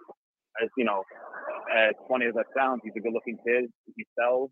He's popular on social media. If he can, he gets some good in there wins. He has a crossover deal to, to do that. Uh, so yeah. Um, another thing I want to just mention really quickly is I was just thinking about. I'm a Tyson Fury fan. I'm an Alexander Usyk fan, but Tyson Fury is like the, the hero that we wanted, but Usyk is the hero that we need just because they're out of the person, their their personas inside and outside the ring. Where you don't have any contributions to Usyk. He fights everyone. He's beating people on the road. He's a great fighter, and he should really honestly get a lot more uh, visibility. And there should be a lot more marketing on him than there than there is. And I think he probably stopped AJ late in the fight. It's not decent dominant mode. Okay. Yeah, I think if, if he stops AJ in this yeah. rematch, that's a huge statement, man. Especially coming off the layoff and everything that he's been through. I think that'd be huge. Yeah. Yeah. And then Wild Kelly thinks on Wilder they want Wilder, but I, I don't think that happens. Especially the two six. Yeah. I don't think it happens.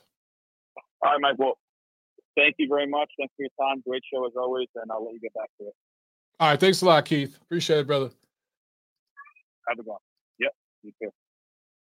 Chris Bergen says rooftop episodes of TNC were fire. Yeah, man. Remember that? I don't know. You know, maybe um maybe in the winter, because I, I got a smokeless fire pit that I built in my backyard here in Atlanta. Maybe when it gets colder out, I could do some shows outside in front of the smokeless fire pit. Maybe we could do like fire pit boxing chat or something like that. Um, as long as my internet works out there and I could take my little, I got like the little router thing and maybe I could take it outside with me to where I get, you know, my reception out there. That might be kind of cool. Um, but yeah, I miss my rooftop back in LA, man. But there's not a whole lot else I miss about my old neighborhood, man. It, has been burned down, it's been looted. Um, it's been rough the past few years in that neighborhood, man. All right, back to the phones. We got Thad on the line. What's up, Thad? How you doing, bro? Wow, Mike, I think you self-incriminated when you said your old neighborhood you, you looted and you and you burned it down and you and you left. Yeah, I had to I had to I had to clean up before I left, man. Come on. oh man, that's great. But uh, it was, it was it was good hearing the callers today. I held back. Uh, I wasn't, you know, if there's going to be a lot of callers, I wanted to hear you know their opinions and you know last week, I mean, everything kind of went to, to plan and all the fights. There wasn't a big upset or anything. And Garcia showed that he's a growing fighter. He still has flaws, but physically, he, his upside is is through the roof. I mean, the left hook. I mean, what can you say about it? I mean, it's just so stylistically um, unique. It just it's so looping, but it's so sharp and quick. It, it's it's, it's a like thing a of beauty. I mean, it really is. It's it is. It's like a it is like a whip. So when you have a weapon like that, and then if you can balance it out with a, with a good right hand, and he's he's developing that right hand, boy, he's he's going to be something. He's going to be something to watch, and just as long as he keeps his head on straight, I'm rooting for him. You know, with the uh, the Hollywood crap and all that other stuff. But what he's saying with Gervonta Davis, I mean, I, I hate this marinating crap, and I, I don't even want to call it marinating. I want to call it brining because hmm. brining is a longer, drawn out process. Okay, marinating, you know you're going to eat in like a couple hours. Brining is a 24 to 48 hour process. So they're using this as a clout chaser because yes. everyone knows Floyd's not putting him in with Garcia. Yeah. He, Tank's going to keep fighting sea level opposition, and they're going to milk him for all it's worth. So we can't really get excited about having that fight happen, which would be great if it did. It would be great for boxing and good for the fans. And I would think that's a million dollar pay per view fight. A million, a million buys. A million buys right now. If they made that fight. Yeah. I believe. Okay. I believe so. Be- because you have the Latino background with Garcia. uh, even though he's not really like a, a true Mexican, but he, you know, the culture is there. And he also kind of crosses over to the Caucasian fan base, if there is such a thing in boxing anymore. He, he, he does transcend that, that line. Um, and then you have Tank Davis, and he has his own fan base. So together, I think that that fight would generate. It really would. But it's just a matter of Floyd and, and Haymon. They want to protect them. They don't want to get him a loss because, you know, he, he probably does lose that fight. It would be interesting, though. But the longer it goes, the, the more advantage it is to Garcia. He's going to keep growing, and he'll he'll surpass Davis, you know, by the time he's 27. So yeah, that's how so. I view that. And uh, it was it was good to hear about. Uh, oh yeah, use uh, a lot of footage of Usyk, and looks like he's gotten the weight back. He looks very focused now. So I was a little scared at first. I didn't really know how he was going to, you know, ascertain dealing with that war. But um, you know, things are kind of calming down a little bit. We're not hearing as much about the fighting. It's kind of almost like a standstill. There are some attacks here and there, but uh, you know, hopefully, you know, there there won't be any distraction. And and I I personally he'll knock out Anthony Joshua probably between seven and ten. Because if, if everything's you know going to happen the way Joshua is leading on, he's going to try to bully him and he's going to try to attack, and he'll burn himself out. Because that's what Usyk does, and that's what he did to uh, Vladimir Klitschko in sparring. Vladimir Klitschko kicked him out of the sparring session because hmm. what Usyk was doing, and I heard this from an eyewitness. You know, he was just letting Vlad throw and wearing him out, wearing him out, and then he and he just blitz you. He's just a unique fighter. He's like Lomachenko as a heavyweight. Hmm. It's something we've we've really never seen in history. Where where have you seen a southpaw heavyweight that can do that? So if Joshua burns himself up trying to get the knockout, he, he's going to be he's going to be meat between seven and ten, and that's great odds. I mean, you he's uh big. T- if you take a block, um, like a three round block to take as a knockout. Like I like I said um, previous week with Garcia, plus 350 to get him out in between four, five, and six. Pays plus 350. It pays plus 1,000 if you take Usyk to take out AJ in round seven, eight, and nine. Damn. Okay, so it pays out big. Plus 1,000. So you put up 100 bucks, you win a thousand. I think that's a great, great value bet. And same thing with AJ. There's great odds for for knockout. I think, you know, if AJ is going to win, they'll probably early. Could you see that fight going the distance though? I can't. I can see it going the distance for sure. Yeah. Wait, Usyk and Joshua? I think it could go the distance. Why not?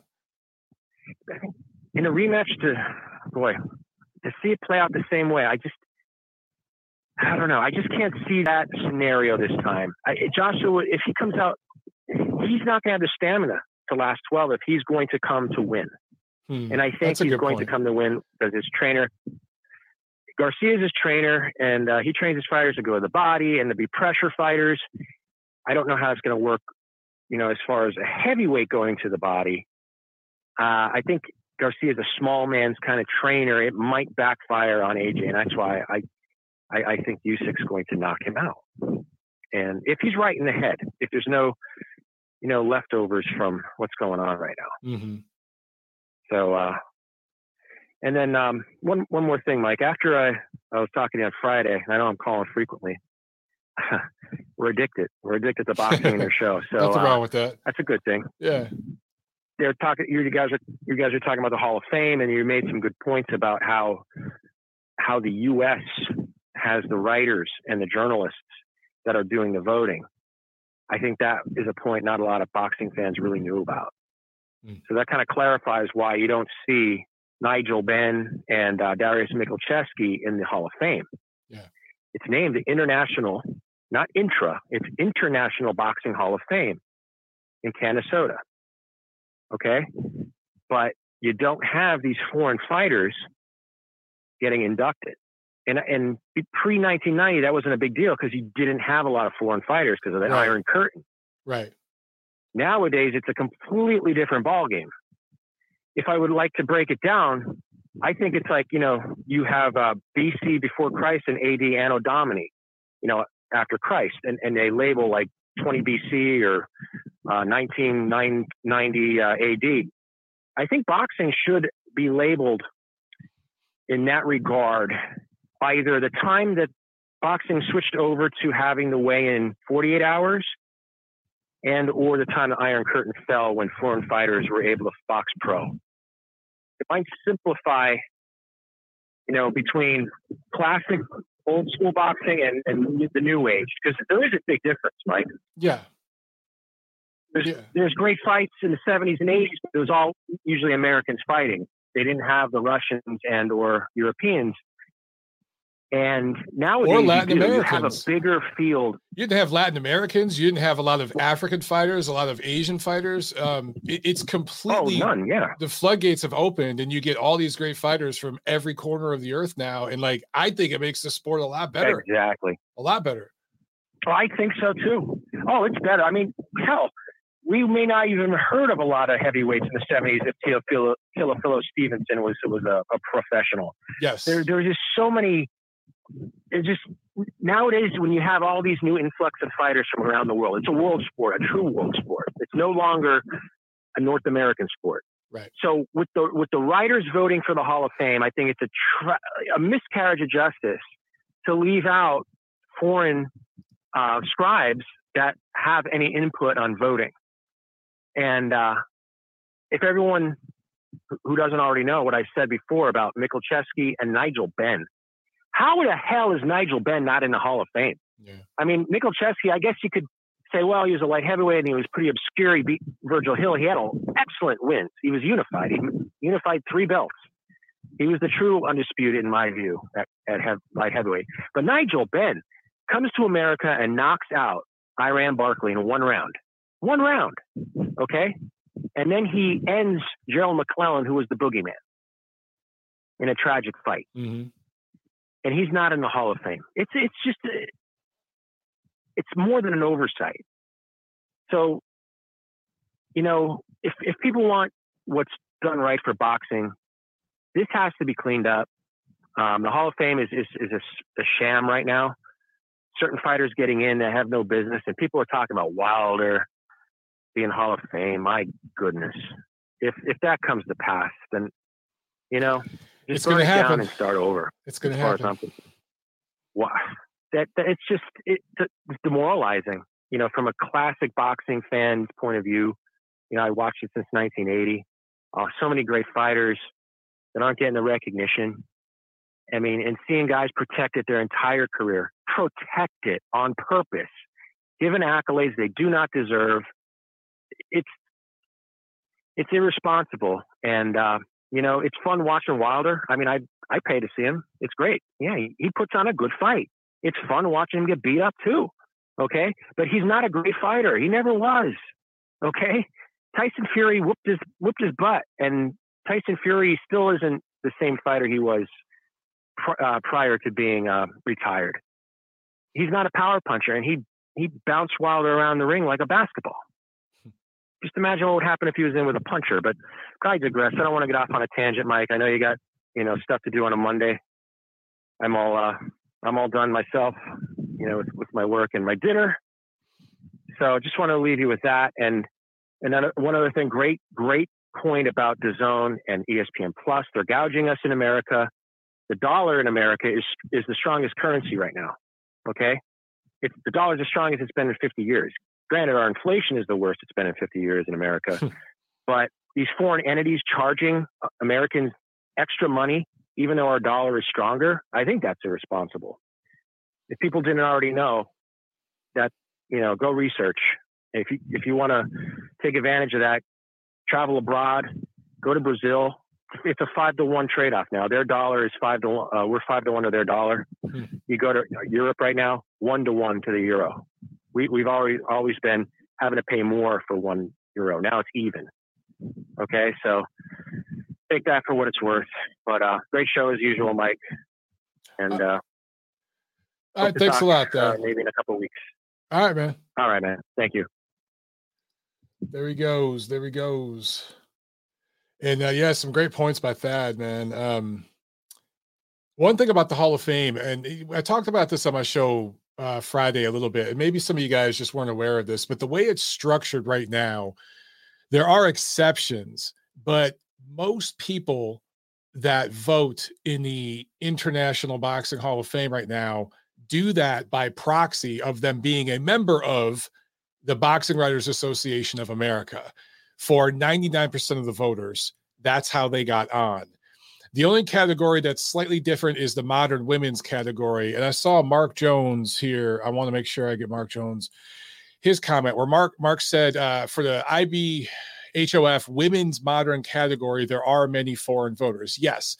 And there are some, I want to be clear, there are some foreign voters on the panel, okay? But the overwhelming majority of people brought to the voting block, they, they become a member of the voting panel through joining the BWAA. And to me, that's that kind of compromises the the Hall of Fame voting because it's the Boxing Writers Association of America, and it's supposed to be the International Boxing Hall of Fame. So to me, that doesn't make sense. Um, and the BWAA is a failing organization that is losing its relevance in the modern era, not only because of the weak leadership and everything, but because of the the way media is structured now okay most people are getting their boxing news and even their boxing content on apps you talk about DAZN espn plus uh, showtime increasingly more and more fans are watching on the showtime app and things like that right and uh, DAZN, as I mentioned before, it's in over 100 countries. So, so this is something that's going to continue. And that's where more and more people are getting their news. A lot of you guys are getting news from shows like mine and it's where you're discussing and chopping up the week to week information, right? So the traditional media landscape of writing and a lot of these guys in the BWAA, the old school voters and shit, they come from like newspaper backgrounds. Eh, eh, like that's just it's just not the same anymore, right? So so to me the and I'll just mention this one more time and we'll move on because I talked about this Friday. And if you guys want me to go into this more and more, we could talk about it maybe more on my Friday show again. I think that the International Boxing Hall of Fame in Canastota needs to separate from the BWAA and they need to open up more, more categories, voting categories, because uh, like it's way too broad right now. And I think they need to get a little more specific with some of the, and like there's like a, a old school era. I can't remember the name they use off the top of my head, and a modern men's era like two two eras to go over you know centuries of fighters like dude do do more they they can break up the fighters themselves into different categories but they got to get a, a, more diverse voting pool and i don't necessarily mean um you know in, in terms of demographic information i'm just saying get guys that it's cool you got the old school journalists okay uh, look, I write for a magazine. I write for websites. You know, so so um, you know, I'm proud to be associated with that but also I'm proud of doing this show, The Neutral Corner. I, am a podcaster. Um, uh, this is one of the more popular boxing podcasts globally. I saw a couple of you guys in the chat asking about our our views here on YouTube. The not, the overwhelming majority of the hits I get on this show are downloads of the audio pod, um, and not necessarily the live audience here. So, um, because we do it at a time where you know not everybody can watch but the audio version is where I get most of my hits on this show globally. And we're one of the more popular shows out there. So I'm proud of this. And I think that there should be some podcasters. I'm not even talking about myself, I'm talking about other people, okay, that should be brought on as voters. There's some YouTube guys who have done really, really high quality level work for, for years now that I think have earned the right to maybe have a vote in the Hall of Fame. And then there's maybe some guys that need to be phased out, if we're being honest. Um, so, so maybe that you should sit on that panel for a certain amount of years, and then you have a term limit or something like that. I'm just saying they sh- they could shake it up and make it a little more uh, relevant uh, to the 21st century and the way things are done now. I just think it's kind of outdated the way they do it right now. John Uden with the super chat. Thank you so much, John. He says, uh, after Mairis Briedis's success with the World Boxing Super Series, I was kind of surprised DAZN didn't pick up his last fight with Opetaia in Australia. Uh, Cruiserweight gets no love on the streaming platforms. Yeah, th- that's a really good point, John. And I just, I don't know if it was a rights issue, like the, the the the streaming rights were too much money, or there's tangled up with the networks or something. But you think of the amount of money DAZN specifically, because you brought them up, has spent on the cruiserweight division, because they had two cruiserweight tournaments, right? Uh, first and second season of the WBSS. They spent a lot of money, uh, specifically on Briedis.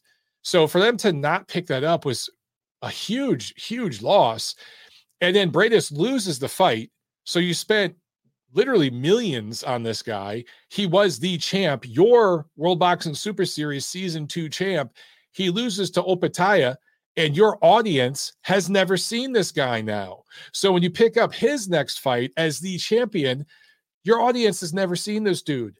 So um, I don't know what happened there, but DAZN, listen, they've made multiple mistakes that I can point to, multiple mistakes. And um, it, it's just a shame, you know, but they they need more more like real boxing people. You know what I'm saying? In there, uh, Captain Hook Chronicles with the super chat. Thank you so much. I appreciate it, brother. He says, "Yep, I earned it. International Boxing Hall of Fame." Hey, man, how many French-speaking voters, Captain Hook, are are in that pool? I, I got to say, I don't know one. I don't know one French-speaking uh, voter. So so there you go. Uh, there are very few, like I know a couple that uh, speak Japanese. There's obviously a few that speak Spanish from Latin America. I'm just saying they could do a better job of having a more international pool. And that means more than just guys from Mexico and the UK. We need to get guys from some of these other markets too. How many guys from Nigeria are on the voting block? Uh, that's zero. that's there's been a lot of great fighters from Nigeria, I'm just saying, let's let's break it up a little bit. Let's have some more global, international representation um, on the on the voting pool. So I just think they could do um, a better job uh, with that. And I think that just the whole way it's structured right now, it's just it's not the 21st century. It's just not. Rex Righteous, he's had a couple of good comments. He said, uh, Mike Tyson is a YouTuber now. There you go. You know, does, does Mike Tyson? Mike Tyson is a YouTuber, right? He has a a podcast that's very popular. Me personally, I don't get it. I don't smoke pot. It's not my thing. Just never been my thing. I, I I'll have a drink. I drink beer. I'll have a shot every now and then with my friends. I'll sip on some bourbon. Not a pothead. However, Mike Tyson has a show where he just gets high and talks about shit and cries, and people love it. And it gets millions of views, right? You'd think one of the networks on regular TV would want to pick that shit up. Of course not. If you're Tyson, why would you even want to go to network TV when you could do a podcast or a YouTube thing? It's like look at Joe Rogan. He's the the I guess the prime example. Uh, that is where media is going, and that is where not just the consumption of media is going, but the actual media coverage of media is going. Uh, so, so I think if you're going to have Hall of Fame voters and you're going to have people voting for, you know, the fight of the year, the fighter of the year. You need to go to where the media is and where the fans are. And more and more that is in these other types of platforms. And I think boxing is a little bit behind the curve when some of the, you know, our, our institutions, if you will, um, like the International Boxing Hall of Fame, have not caught up to that world quite yet. And you think of like uh, the International Boxing Hall of Fame. I should not have more social media followers than the uh, the International Boxing Hall of Fame, but I do several times over, just on Twitter. Like I'm not even counting the other platforms. How does that work? How does a guy like me have substantially more followers on all these different platforms than you know that organization or others I could point to? Um, so like stuff like the BWAA, the Association of Boxing Commissions, these are these are dinosaur organizations, and there's just uh, where do you go in the future with them? So if you're the hall and you're trying to stay relevant, why are you tied to them? It just doesn't make sense, in my humble opinion. Now I'm definitely not alone, definitely not multiple other members of the panel have talked to me about this offline. We've had beers, we've had coffee discussing this shit together. Are they going to say that on their shows and stuff? No, they don't want to give up their job. But hey, I do my own thing here. So, you know, I can say what the hell I want. All right, back to the phones real quick, guys, because run up on time here. Uh 347 from New York, you're on the show. What's up? Yo, what's up, Mike? This is Rob, bro. What's up, man? How you doing? All right, good. Um, so, look, Mike, I just wanted to say real quick about now. I I understand your opinion about Tank and everything, and um, but I respectfully disagree. Um, the reason why is Tank, you know, people saying he can't get better and he doesn't, but the thing is, Floyd, who ruined boxing, also up to his his schedule up to this point has been a joke, and it hasn't. He hasn't fought anybody to show how great he is. I mean, you know, that's what the opposition, you know, sports is. When you to, to see how really good you are depends on the opposition you face. Yeah, that's so fair. That's fair. Hasn't faced, you know, you know what I mean. So he hasn't yeah. faced anybody that we, you know what I mean, that we know how good he is. You know well, you're I mean? right. I mean, he um, he might show us a level, right? When, when he finally does step up, maybe he will show us levels we haven't seen yet. We've seen plenty of guys do that before, right. but we just got to see it. That's right. my thing. I just want to see it. Right. Right. That's what I'm saying. And I, I think that like, and you know, for him to fight Garcia, like it would be a popular fight, but it, I mean, Tank is pretty popular. You know what I mean? Um, Garcia is pretty popular, but Tank needs to go in and get them belts from Haney. You know what I mean? If mm. if he wants to stop people from saying how, you know what I mean, um, to to just discredit him on his resume and everything like that. Once he gets those belts from Haney, then go in. You know what I mean? And and this is just me. If I was just you know, God guiding Tank or, or if I had to give him some advice or whatever, you know what I mean? I, I trained in Upton, you know what I mean? Um, lived in Baltimore, whatever, you know, I know Coach Calvin and them, you know what I mean? But okay. So, you know, I, I I'm just saying, you know, um if if I was had to give any if you know, if I was promoting Tank or whatever the case may be, it, our goal would be get them to get them belts from Haney. I mean, Haney's a good fighter. He's nothing special to me. I mean, I can't say he's not a Hall of Famer, which is, and, and, and on that topic, the boxing Hall of Fame is a joke. I mean, as you were saying, I mean, it's just that that is that's a topic for another day. But it's I'm gonna just leave it short. Is that's a joke, but Tank needs to get the belt from Hank. You know what I mean? If anything, I'd love like, to see Tank, it. No Garcia fight. I'm sorry, brother. No, I just I, I, would love to see it, but you know we're not. We're yeah. not going to see it. That that's the problem. That's that's the what uh Tank versus Haney. Yeah, we're not going to see it, man. I mean, I, I think that fight happened before Ryan Garcia. Yeah, maybe. Uh, because Haney doesn't punch you know hard, I mean? so yeah. Fight. So I, am saying, if you don't think we're gonna see that fight, do you think who, who, who do you think we will see Tank fight next?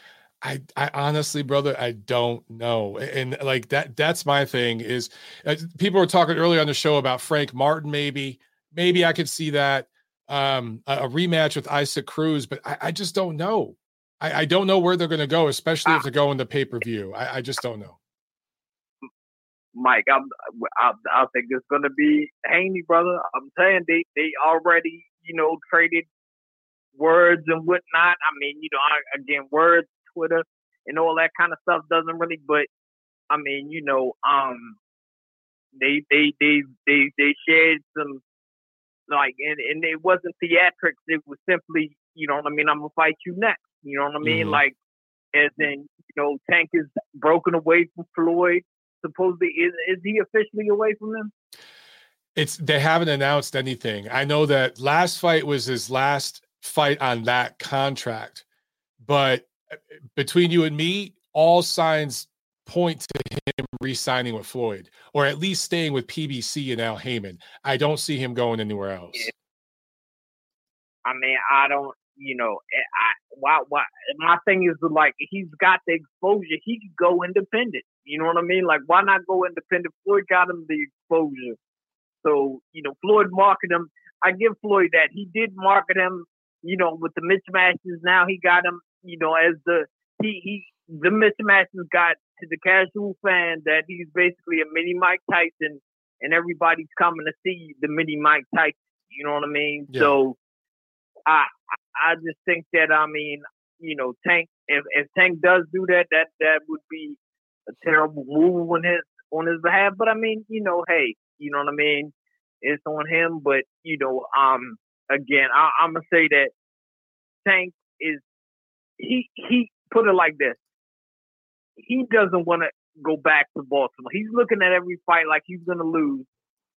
Going back to Baltimore, that is enough to make you, you know what I mean?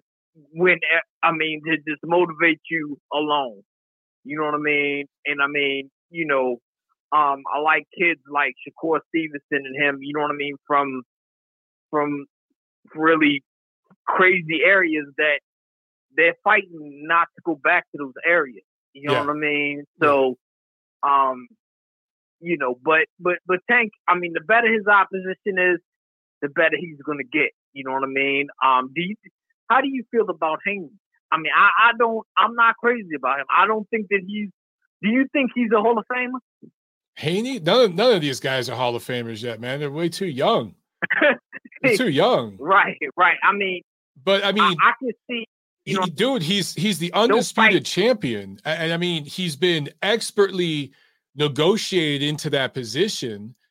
Eh, But say what you will about Haney, he uh, he is the undisputed champion right now, and in terms of actual accomplishments, he's done more than Tank. But I think Yeah, Tank is more yeah. developed as a fighter. I think Haney is still developing. He's what Haney's what 22, 23. He's the same age as Ryan Garcia. You know, so so like I give right. Garcia and Haney, I, I'll give them a few years to develop. I'm not really in, in a rush. I- The guy I want to see step up is Right. Tank. He's, he's gonna be 28, dude. It's it's time. Yeah. You know, Yeah, yeah, yeah, yeah, exactly. I mean, you know, it, it's crazy. Like, let let's just say, you know, Tank at this point, let's just say, you know, you you want to teach your uh, a child that does, you know, your child or whatever that, that wants to look look back on highlights or something on this era, and I mean, you know, it's really nobody to to see a spectacular fight with Tank. I mean, you know what I mean? But Uh-huh. I mean, who are you going to say? Like, oh, well, you got to check out the fight, Rolly Romero, or right, or, right. or you know what I mean. Yeah. You know what I mean, it's a good fight, but you know, it, it's just sad what Floyd did to his career. I mean, you know, he he cherry picked him, you know, up until 27 years old, and it's just like from hearing, you know, um, I've heard people say, well, Tank is still young, and and this and that, and Floyd is doing it right. Like Floyd to tell him that Floyd thing, like he's still young, he's still young. Like I mean, you know, I mean, last time I checked, 23 years old is not young. You know what I mean? Yeah. Once you turn pro, you know what I mean. You should be ready to fight. You know, I think- top opposition. Once you're calling yourself a you know- champion, if you're being marketed as a champion Yeah. and you got a world title, then you gotta defend that shit, and you're supposed to fight the best. And, and then if you're fighting on pay per view, Right. come on, man. So, so Yeah. that's just where I'm at. I mean? You know, so I mean, but well, I understand. I'm saying I, I know that these guys are young. I'm saying, Mike, but do you do you see any future? I, I do see a future Hall of Famer in Tank. I mean, if he fights top opposition, Yeah, you know what I mean. I But think- look, I think- see a future Hall of all of them can be. I, so so yeah. I mean, Stephen Fulton, uh, Chris, well, Chris Colbert. You know, it- there's a lot of young guys coming up that have the opportunity to be to be really really good fighters. They got to fight each other. And the thing is, everyone's so scared of that fucking oh. Who gives a shit? I, listen, Right. Tank Davis might lose That's two or three Floyd. fights. Floyd got it like that. I know, I know. He wasn't the first, but he wasn't the only one. I, I blame the the executives at HBO and then the executives at Showtime. They were just as guilty as Floyd with all that bullshit. And then Roy Jones before was, you know, because he had the O for the long time and HBO marketed him a certain way. That shit Right. really ruined American boxing in a lot of ways. I'm saying Ryan Yeah. Garcia, Devin Haney, Tank David, these guys might lose two or three fights, and it will make them more popular with fight with fans because if you lose a fight and then come back and win, you rise back from defeat. That's what the fans want to see. Fans right. love that shit. And these guys don't get it, man. Right. They just and don't get see- it. and, and that's and that's another thing, Mike. I'm glad you because I, I just don't understand why the kid Garcia has so much. I I came to these conclusions that people don't like Ryan Garcia because you know he pops a lot of shit and then pulls out fights, the mental health thing or whatever. But like, you know, now I, I agree with that. I mean, he shouldn't be popping shit and then pulling out of fights if he knows that he got yeah. issues going on. But but when he fought Luke Campbell, I mean, he showed the because I wasn't big on that kid. I thought he was a joke. But that Luke Campbell fight, I mean, he showed he's a warrior by getting knocked on his ass and then getting back up and winning the fight. Yeah, you know what I mean. Yeah, those are that's what I want to see. You know, out of uh, out of a fighter. You know what I mean. So, you know, he he receives a lot of hate. I mean, you know, he does, but he, he earned my respect after that fight, though. I'm with you, man. Yeah, I mean he he's growing on me. I still just want to see more, but I I want to see that from all of them. I was really high on Teofimo Lopez when he fought Lomachenko. I was so impressed. And then what he's done shit since then, man. He got crazy. He's just talking all kinds of weird stuff on Twitter, and he's just kind of disappeared. I hope that he could come back from that because I was really high on him after that point. It's just all these dudes just need to just fight and fight each other. And people forget, man when Ray Leonard and Thomas Hearns fought, they were, I think, 22 and 25 were their ages. I want to say it was it, maybe 23 and 25, something like that. They were really young guys when they fought the first time. And no, that first fight, and then the second one, and all the other fights they had against the other great fighters they they faced, built them into the stars. It's not that they tried to become stars, then do the big fights. It was those big fights that made them stars. And that's right, what's missing right. in this era, brother. That's what's missing right now. Yeah, at, yeah, least with American course. fighters. I mean, right, right. So I'm saying, Mike, who do you think? All right, so I, I saw a poll list of um uh of of of fighters that you want to see Garcia fight. I, I, I believe you know uh, it was Romero, it was Tank, Romero, it was uh, Isaac Cruz, and um Isaac Cruz, Romero, um, Tank, and uh, I forgot the other ones, but I'd rather see him fight uh, Pitbull or um, Romero next, other than Tank. You know what I mean? For like That's a develop. well, okay. I, look, I, I, then I got to jump, man, because we're running up on time. But like, if if you told me no problem. If you told me that Garcia next fight was going to be against Isaac Cruz, but then after that he was going to fight Tank, so like there was a build to it. Okay, I'm cool with it. I'm cool with it. If him and Isaac Cruz was on DAZN, regular DAZN, and then the he was going to fight Tank after that on pay per view, okay, I'm cool with it. That's fine. But um, Rolly Romero, nah, get that out of here. but yo, man, I, got, I gotta get out of here, man. I, will let you go, bro. I, all right, bye. I'll catch up with you next time. All right, thanks a lot, Peace. man. Good call. All right, let me get a couple of super chats here, guys, and then we're out. Uh, and I'm sorry, there was several of you on the line holding. I'm sorry, guys, I couldn't get to all of you. Uh, more calls today than I expected because it's a slow week, man. But so thank you for all these great calls. Aaron with the super chat. Thank you so much, Aaron. He said, Agreed, Mike. Marijuana is the stupidest drug out there. Let's just say I expanded my mind with other substances as a young man in college. Hey, let me stay for the record. I didn't do any of that shit. I, I'm, I've, I, have i have never done drugs. I mean, if you look, technically, I guess alcohol is a drug and caffeine is a drug. Those are the two. Um, if you count those as drugs, the one drug, the one thing I was addicted to when I was a young man was ladies that was my drug, the ladies. But see, now I'm a married man, so you know we're good now. But that's that's what I all the time that a lot of my friends wasted being high and really drunk. I was smashing shit. That's what I was doing back at that time.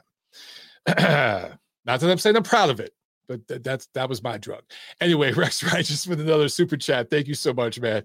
He says uh, the belts could get stru- stuck in Australia if Kambosos wins. I assume you mean against Devin Haney in the rematch. Here's my thing, Rex. Have you seen anything? Did you see anything in that first fight that makes you think Kambosos can win that rematch? Because I sure didn't. I favor Haney big time in the second fight. In fact, I think he can make um, adjustments and beat Kambosos even more decisively in that rematch. That's what I see. Sam A with another super chat. Thank you, Sam. He says, My favorite new fighter is Brandon Figueroa. Brandon, does he he's got one coming up, right? Uh I'll tell you one thing about Brandon. He's better than his brother, Omar. He doesn't uh get drunk as much. Because uh Omar had a, a good run there for a while, but boy, he likes the bottle. Oh, yeah, of course. Yeah, Figueroa just beat Carlos Castro. See, there's a great example of a guy coming off his first L who took a huge challenge against Stephen Fulton. And that was a good fight. And that was what that was a unification fight, right? Great fight with Stephen Fulton. Loses, comes right back. It's a great win against Carlos Castro. Boom. There you go. Who gives a shit about a loss, guys? It's part of the sport. When you step up and you fight, that's what happens. Uh, Keith says Figueroa's sister. Yeah, that that's MVP sister right there. I was thinking James DeGale's sister was really good looking, but the Figueroa sister, that, that's some that's all time great material right there. On that note, we're gonna bounce, guys. Um, all right, we're out of here. Uh, we're gonna do a show uh, Friday on my on my channel, Montero on boxing. By the way, I need to correct something. One of you guys in the chat mentioned the International Boxing Hall of Fame has 21,000 Twitter followers. That is more than my Twitter following. So I think I must have been thinking of the BWAA's Twitter following. Sorry. I think um, theirs is a lot smaller than mine. So thank you for correcting me on that. All right, guys, we are out of here and uh, have a great week. I'll see you Friday. Peace.